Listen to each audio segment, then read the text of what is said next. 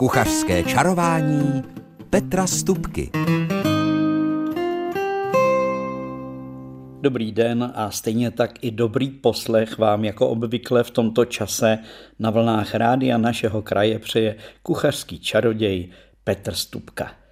A ta dnešní porce kuchařských kouzel nebo rad a inspirace bude ve skrze nasládlá, protože budeme eh, připravovat pokrmy, ve kterých je řepa a ta je svým charakterem sladká. Také budeme pect opravdu ten starodávný staročeský medovník, takže bude na řadě také med. A abych to řekl úplně správně, možná bude eh, to dnešní čarování pro někoho z vás i trošičku strašidelné, protože se blíží Halloween a já bych rád některým z vás posluchačů zodpověděl otázku, co je možné vyčarovat na talíři trošičku halloweenského nebo strašidelného. No a nakonec bude pochopitelně také kuchařský kalendář. Takže mějte dobrý poslech a příjemnou pohodu. Začíná se kuchařské čarování.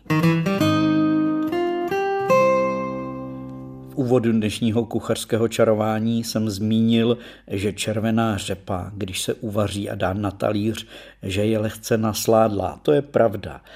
A je také pravda, že to je přímo zázračná zelenina, která do tohoto období jednoznačně patří. A jsem rád, že se dá v obchodech koupit už ta červená řepa třeba vařená, samozřejmě i ta sterilovaná, zavařená, jak jsme zvyklí říkávat ale stejně tak i čerstvá. Já mám čerstvou řepu přímo na zahrádce a to je úplně to nejlepší, co si člověk může představit. Ale jen tak pro zajímavost jsem zalistoval ve své kuchařské apatice a z ní jsem si vypsal jenom pár takových eh, hesel nebo drobných nadpisů.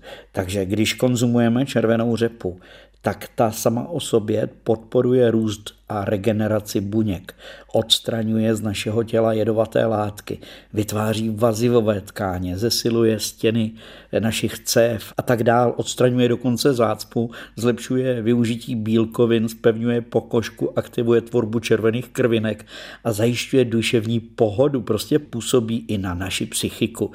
Už z tohohle je prostě jasné, jaká je to velká kouzelnice. A tak se nebraníme mít řepu na talíři častěji, než jak jsme běžně zvyklí.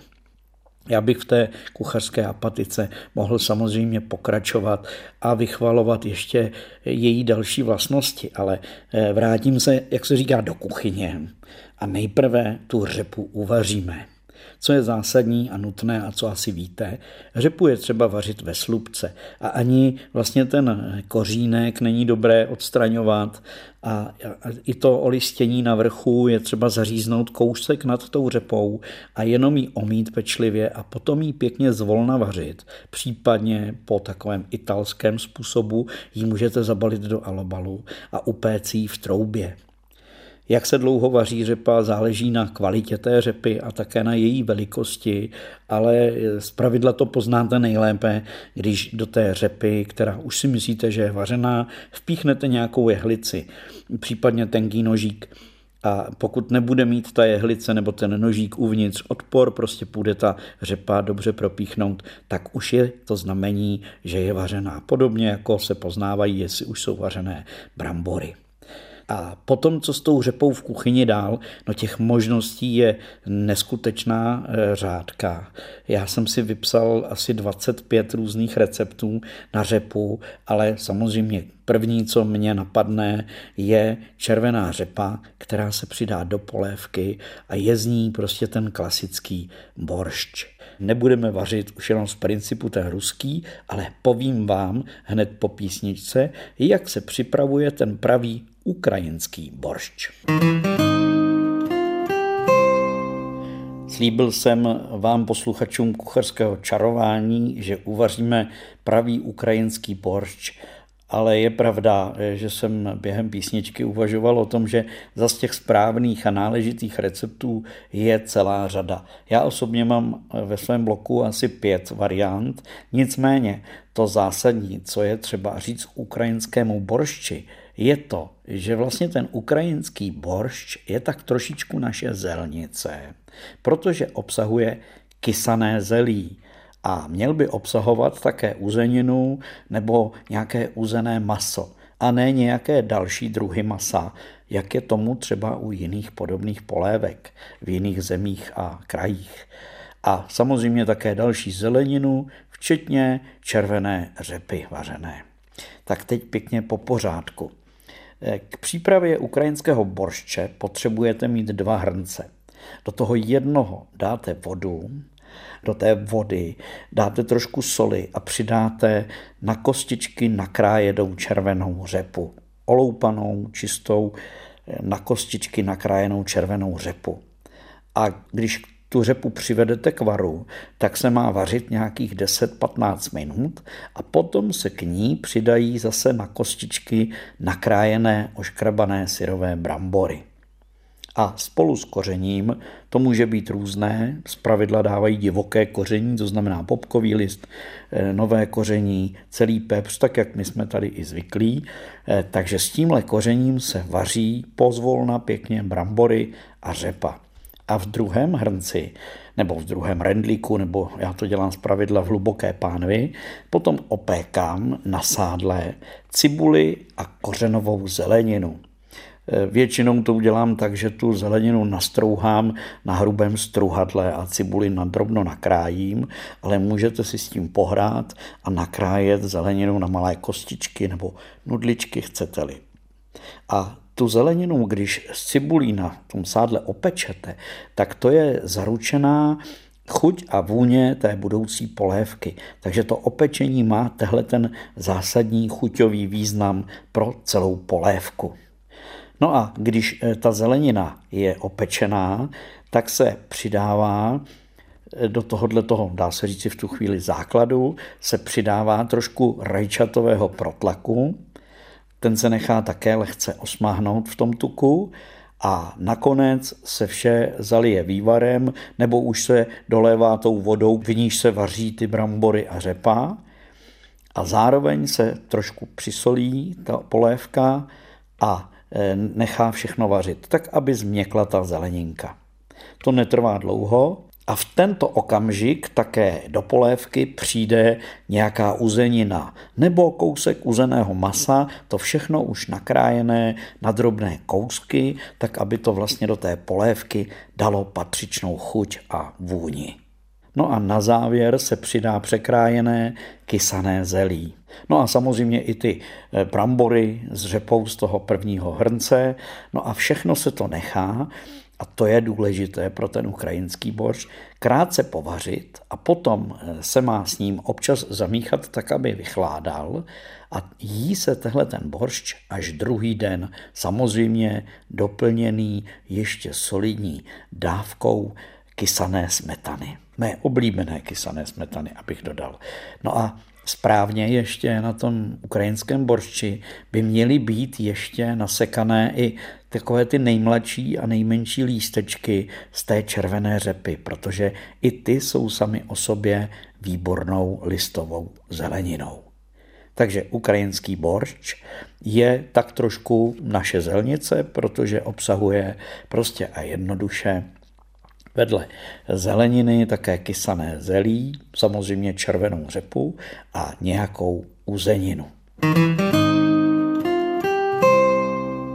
Posloucháte kuchařské čarování a v jeho rámci teď budeme připravovat staročeský medovník. Tenhle ten recept je sice trošičku složitý na tu přípravu, nicméně opravdu vychází ze starodávných zápisů z těch prvních kuchařek, které se dochovaly a do kterých můžeme tu a tam ještě nahlédnout. Takže jsou to opravdu medové placky, které se upečou a ty se potom slepují speciálním krémem, spíše se dá říci, že to je moučná kaše s troškou másla a samozřejmě s medem, potažmo s cukrem a ještě se švestkovými povidly. Tak, ale teď už úplně přesně, protože jsem eh, na nedávné diskuzi s několika posluchačkami právě diskutoval, jak je to s tím medovníkem, který je ten správný a nakonec eh, jsem slíbil, že tedy v tomto kuchařském čarování bude přesný recept a přesný návod. Takže na ty medové placky, na vlastně jeden běžný dort, z vící nějakých 20-22 cm v průměru potřebujete mít na ty placky eh, čtvrt kila, eh, může to být pískový cukr, v některých receptech je cukr moučka, který se s nás rozpouští, tak nechám to na vaší zkušenosti. Potom 50 gramů másla, takže čtvrt kila cukru, 50 gramů másla, jednu nebo jeden a půl vrchovaté lžíce medu, jedno vajíčko celé a čtvrt kila, to znamená 250 gramů hladké pšeničné mouky. K tomu ještě potřebujete mít takovou malou lžičku jedlé sody. Tohle už je recept, který je upravený do toho moderna trošičku, protože kdybyste dělali ty původní placky, tak tam nebylo žádné kypřidlo, a dělali se jenom z medu a mouky v podstatě a z másla a vejce. Ale byly to opravdu velice tvrdé, velmi odolné placky, takže přece jenom tady ten vylepšený recept, kde je cukr, máslo, med, vejce, eh, trošku té jedlé sody a mouka, tak je jednodušší. Nicméně ten krém, eh, pardon, Nicméně to těsto, abyste ho udělali dobře, tak se má dělat v kovové misce nebo v takovém tom cukrářském kotlíku v horké vodní lázni. Takže do té horké vodní lázně se nejprve dá rozpustit máslo a med.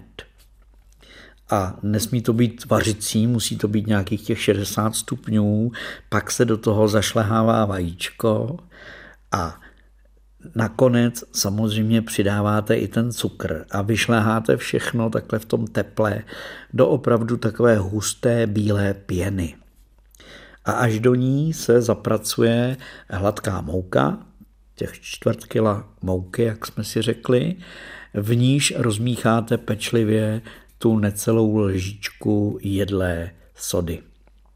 A to vzniklé těsto, které eh, získáte, je poměrně tvárné a měkké, takže je třeba velice důkladně si pomoučit eh, hladkou moukou vál a rozvalovat to těsto na placku. A z té placky, ono to jde velice snadno, ta placka, kterou rozválíte, ta je poměrně tenoučká. A z té placky potom já vždycky si položím ten dortový ráfek, a podle něj potom podle toho obtisku vykrojím patřičný kroužek a Tady tu placku hned, jak ji vykrojím, dám na plech s pečicím papírem a okamžitě e, to strkám do trouby. Ta musí být rozehřátá na nějakých takových 160, nejvíc 170 stupňů. Tohle těsto je háklivé na spálení a peče se ta placka poměrně krátce, e, prostě se to musí hlídat. Jakmile to zazlátne, tak šup s tím ven z trouby, hned ji stahněte z plechu, na tom pečícím papíru ji nechte a mezi tím už máte vyválenou další placku a takhle pokračujete. Z té uvedené dávky, to znamená čtvrt kila cukru, čtvrt kila mouky, 50 gramů másla, jedna lžíce nebo jedna půl lžíce medu a jedno vajíčko a lží, trošku té jedlé sody, tak z takového množství byste měli udělat pět Eh, placek té velikosti, o kterých jsem tedy mluvil. Takže eh, díky tomu budete mít pěkných pět placek a ty necháte úplně vychladit, rozložené, nedávají se na sebe, na tom pečícím papíru je necháte schladnout. Oni stuhnou, stvrdnou, ale to nevadí, protože v zápětí vlastně se budou promazávat tím krémem. Tak a teď na ten krém, co je třeba tak zase zůstaneme u číslovky 250, ale nebudou to gramy, bude to 250 ml mléka, tedy čtvrt litr mléka. K němu potřebujete dvě vrchovaté lžíce hladké mouky a zase nějakých 100 gramů krupicového cukru. A tady z tohohle, to znamená z mléka, mouky a toho cukru, v podstatě uvaříte kaši. Je to jednoduché, do rendlíku dáte, dáte prostě mléko, rozmícháte ještě za studena pečlivě metličkou, rozmíchám tu hladkou mouku, abych to neměl žádné pucky, přidám cukr, přivedu to k varu, za chviličku mi to zahoustne a vznikne mi takováhle základní kaše. A pozor, s touhletou kaší je třeba pořád míchat, míchat, míchat, aby při tom chladnutí mírném, tak aby se vám neudělali potom v tom krému vlastně pucky. Takže máte takovouhle kaši, do které přidáte dohromady 100 gramů másla. Ale pozor, nejprve dám nějakých 20-30 gramů toho másla, prostě tu čtvrtinku z těch 100 gramů, ty ještě do té teplé kaše zamíchám a pak to míchám pečlivě. Stane se z toho opravdu hladký, pěkný krém a ten je třeba dostat do teploty pokojové. To znamená, aby to mělo stejnou teplotu, jako má to změklé máslo, které máte připravené, ten zbytek z těch 100 gramů. A nakonec se do tohohle krému tedy zamíchá už to ne studené, ale v pokojové teplotě změklé máslo. A máte krém, kterým se vlastně ten medovník promazává. Ale on se promazává současně ještě švestkovými povidly, které je třeba naředit si je, namíchat si je, tak aby šly pěkně roztírat a jako řídící tekutinu používám náš tuzemák, který, jak jsme byli zvyklí říkat, dřív rum. Ten je nejlepší, protože to v tom krásně zavoní a ladí to. Na Moravě třeba to ředí trošku červeným vínem, ale já mám radši ten náš tuzemák. Takže máte připravený krém. Ten krém je ideální, když je takhle jako čerstvě udělaný, tak se s ním nejlépe pracuje a povidla. A potom už je to snadné, protože položíte první placku, nadídáte vrstvu eh, toho krému, na to netřete vrstvičku těch rozmíchaných povidel a zase dáte placku a takhle pokračujete, až máte vlastně sesazený celý ten dortík pěkně vždycky tou suchou plackou je to třeba malilinko zatlačit, stlačit to. No a až nakonec se vlastně zbytkem toho krému omaže celý ten medovník. Nemusíte to mazat úplně důsledně a perfektně. Případně, když vám krém nevíde, tak nevadí, můžete použít i na to omazání třeba po stranách povidla. A ten medovník se má celý zasypat mletými ořechy, vlašskými ořechy, ale mohou to být i ořechy lískové. Prostě ořechy posypat a nechat ležet, odležet aspoň dva dny. Alespoň tak je to nejlepší, protože opravdu ty placky potom změknou, zvláční a teprve potom je to ten správný staročeský medovník. To je vlastně recept, jak vidíte, jednoduchý, i když práce s tím vším je poměrně dost. Pokud se do toho pustíte, tak ať se vám to podaří. V rámci kuchařského čarování teď budeme mít tak trošičku eh, duchařské čarování na talíři, nebo halloweenské, abych to řekl správně ale dopředu se přiznám, že Halloween, tak jak se s těmi vydlabanými dýněmi a všelijakými maskami a strašidly slaví, eh, nemám v oblibě, raději slavím dušičky, tak jako naši prapředkové a praprapředkové, eh, jenom tím, že vzpomínám na ty, kteří jsou vlastně eh, mými kořeny, prostě na ty, kteří už nejsou, kteří už zemřeli, ale pořád do toho mého světa nebo do té naší rodové linie patří.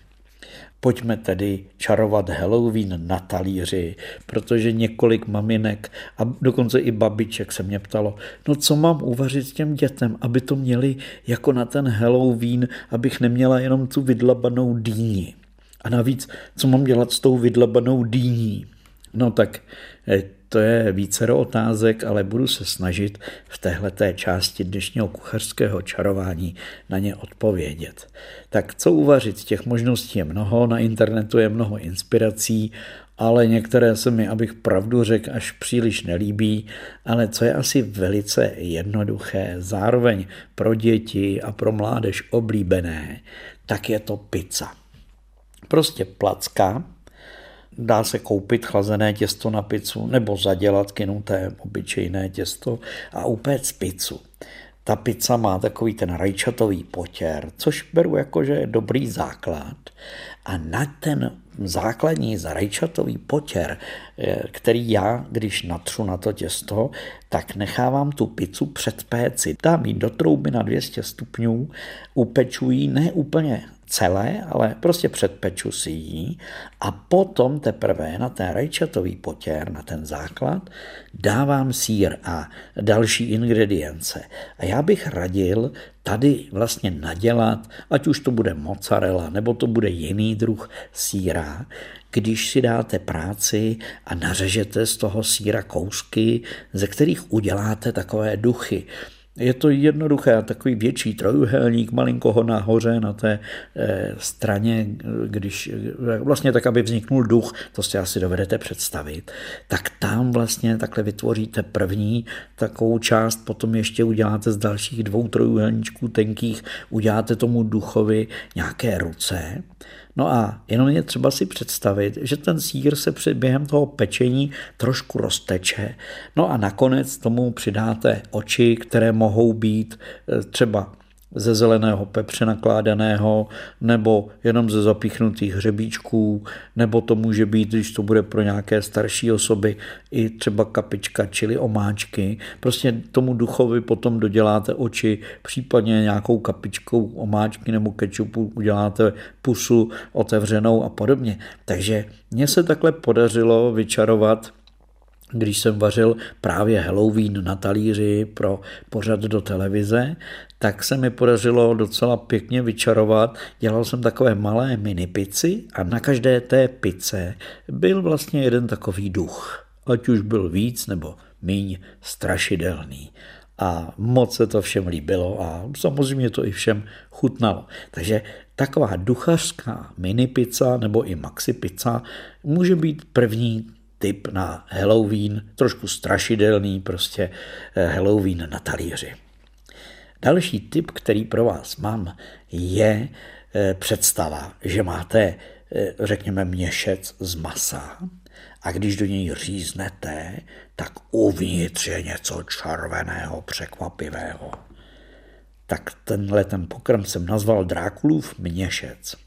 A je to jednoduché, protože vezmete vepřovou pečení, eh, prostě kotletu bez kosti, tu prokrojím uprostřed, tak aby mi vznikl vlastně v takový větší plát masa a do něj dám náplň, která je z vařených brambor, vařené červené řepy, trošku rajčatového protlaku, dávám tam dál bramborový škrob a samozřejmě všechno jsem to ochutil eh, směsí na mleté nebo trhané maso, nebo to může být grilovací koření. To nechám na vás, to ochucení. Ale ta směs je v podstatě taková směs, jak se dělá takový ten bramborový tatarák, jestli jste to někdy zkoušeli nebo ochutnali, tak to je vlastně ono, vařená červená řepa, vařené brambory, rajčatový protlak a aby to z toho masového měšce nevytékalo, tak do toho přidám na půl kila materiálu, když to řeknu takhle jednoduše, dám jednu vrchovatou lžíci bramborového škrobu. No a potom samozřejmě ten měšec, to maso je lehce poklepané, osolené, na to dám tu náplň, všechno to nahoru takhle eh, vyhrnu to maso a na vrchu to svážu motouzem, tak aby mi vzniknul pěkný měšec. No a ten měšec potom docela jednoduše dám do trouby a pěkně zvolná ho budu péct, až to bude všechno měkké. Ono to pustí trošku šťávy, a právě tu šťávu potom z okrojky z dýně e, použiju a udělám z toho takovou speciální dýňovou šalši, kterou můžete různě upravit. E, tady k tomu masu bych udělal tu šalši takovou, že bych dal na trošku oleje cibuli najemno nakrájenou, e, potom bych tam osmahnul trošku česneku, nakonec bych tam nadal nasekané špenátové listy, potom tu dýni a e, ještě bych do toho přidal trošku kurkumy a možná i grilovacího koření nebo pepře. No a nakonec ještě také sůl, cukr, ocet, abych to bylo takové sladkokyselé a všechno bych to nakonec rozmixoval. Takže by mi vznikla taková žlutozelená omáčka. No a e, tam tím pádem bych sdělal část toho, co jsem vydlabal z té dýně, tak by se to takhle využilo.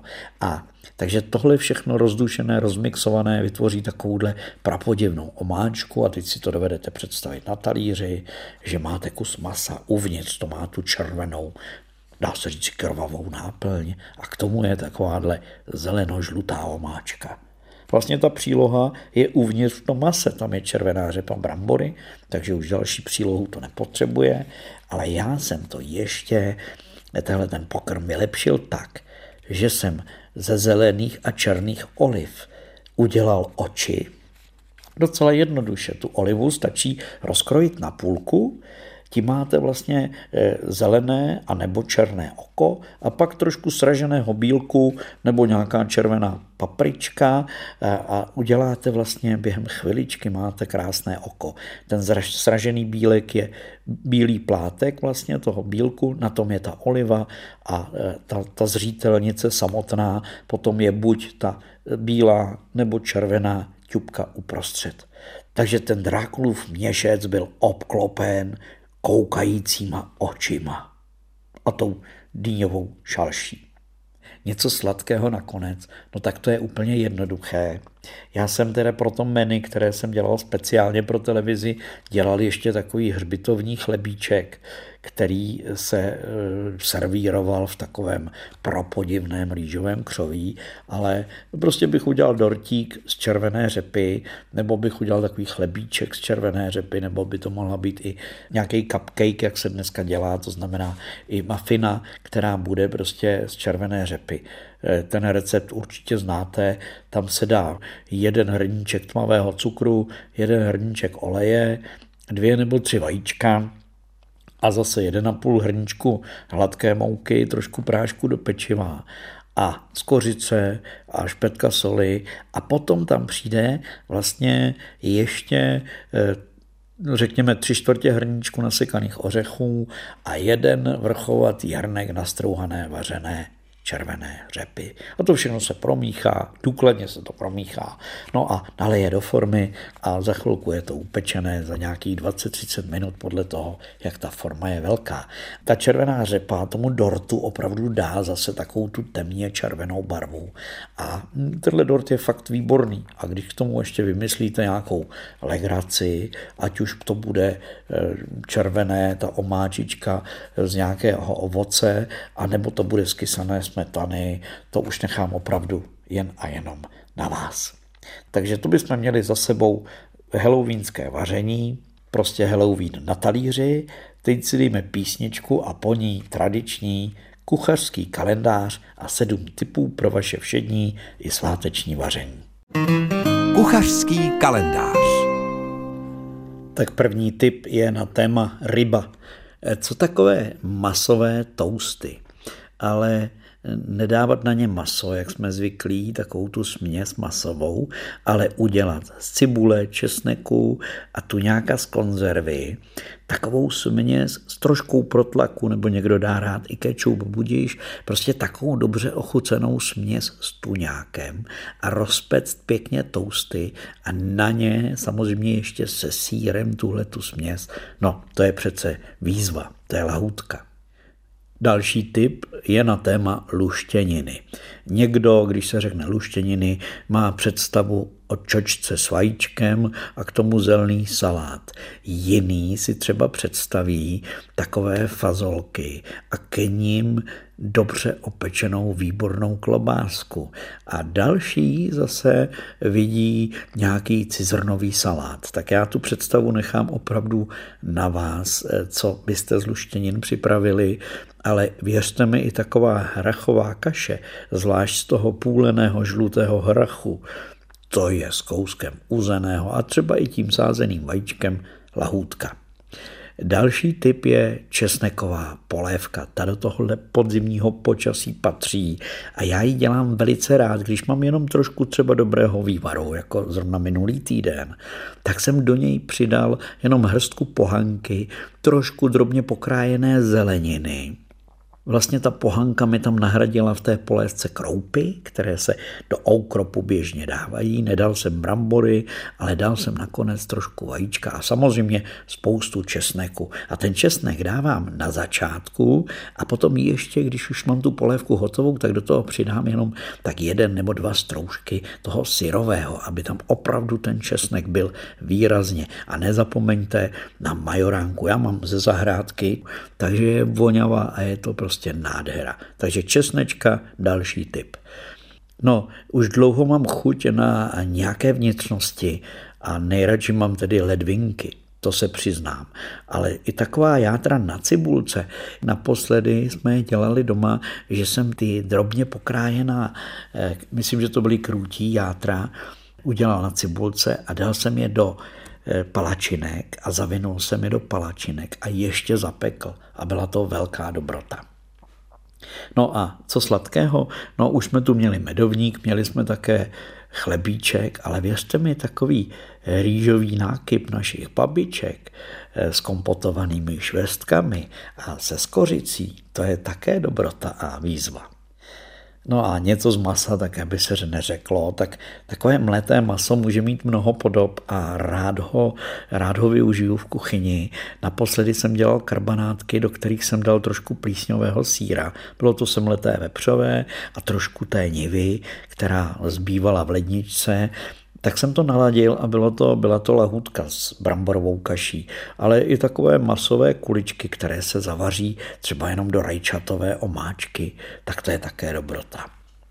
No a pak bych si udělal na neděli, nebo na to lepší, záhorácký závitek, ten mám tuze rád, protože se naklepe plátek bůčku, eh, okmínuje se, trošku opepří a osolí a vloží se do něj náplň, která je ze zelí kysaného a také cibule a slaniny a všechno se to upeče v pekáčku a k tomu, eh, když se přidají brambory, tak je to lahůdka nad lahůdky.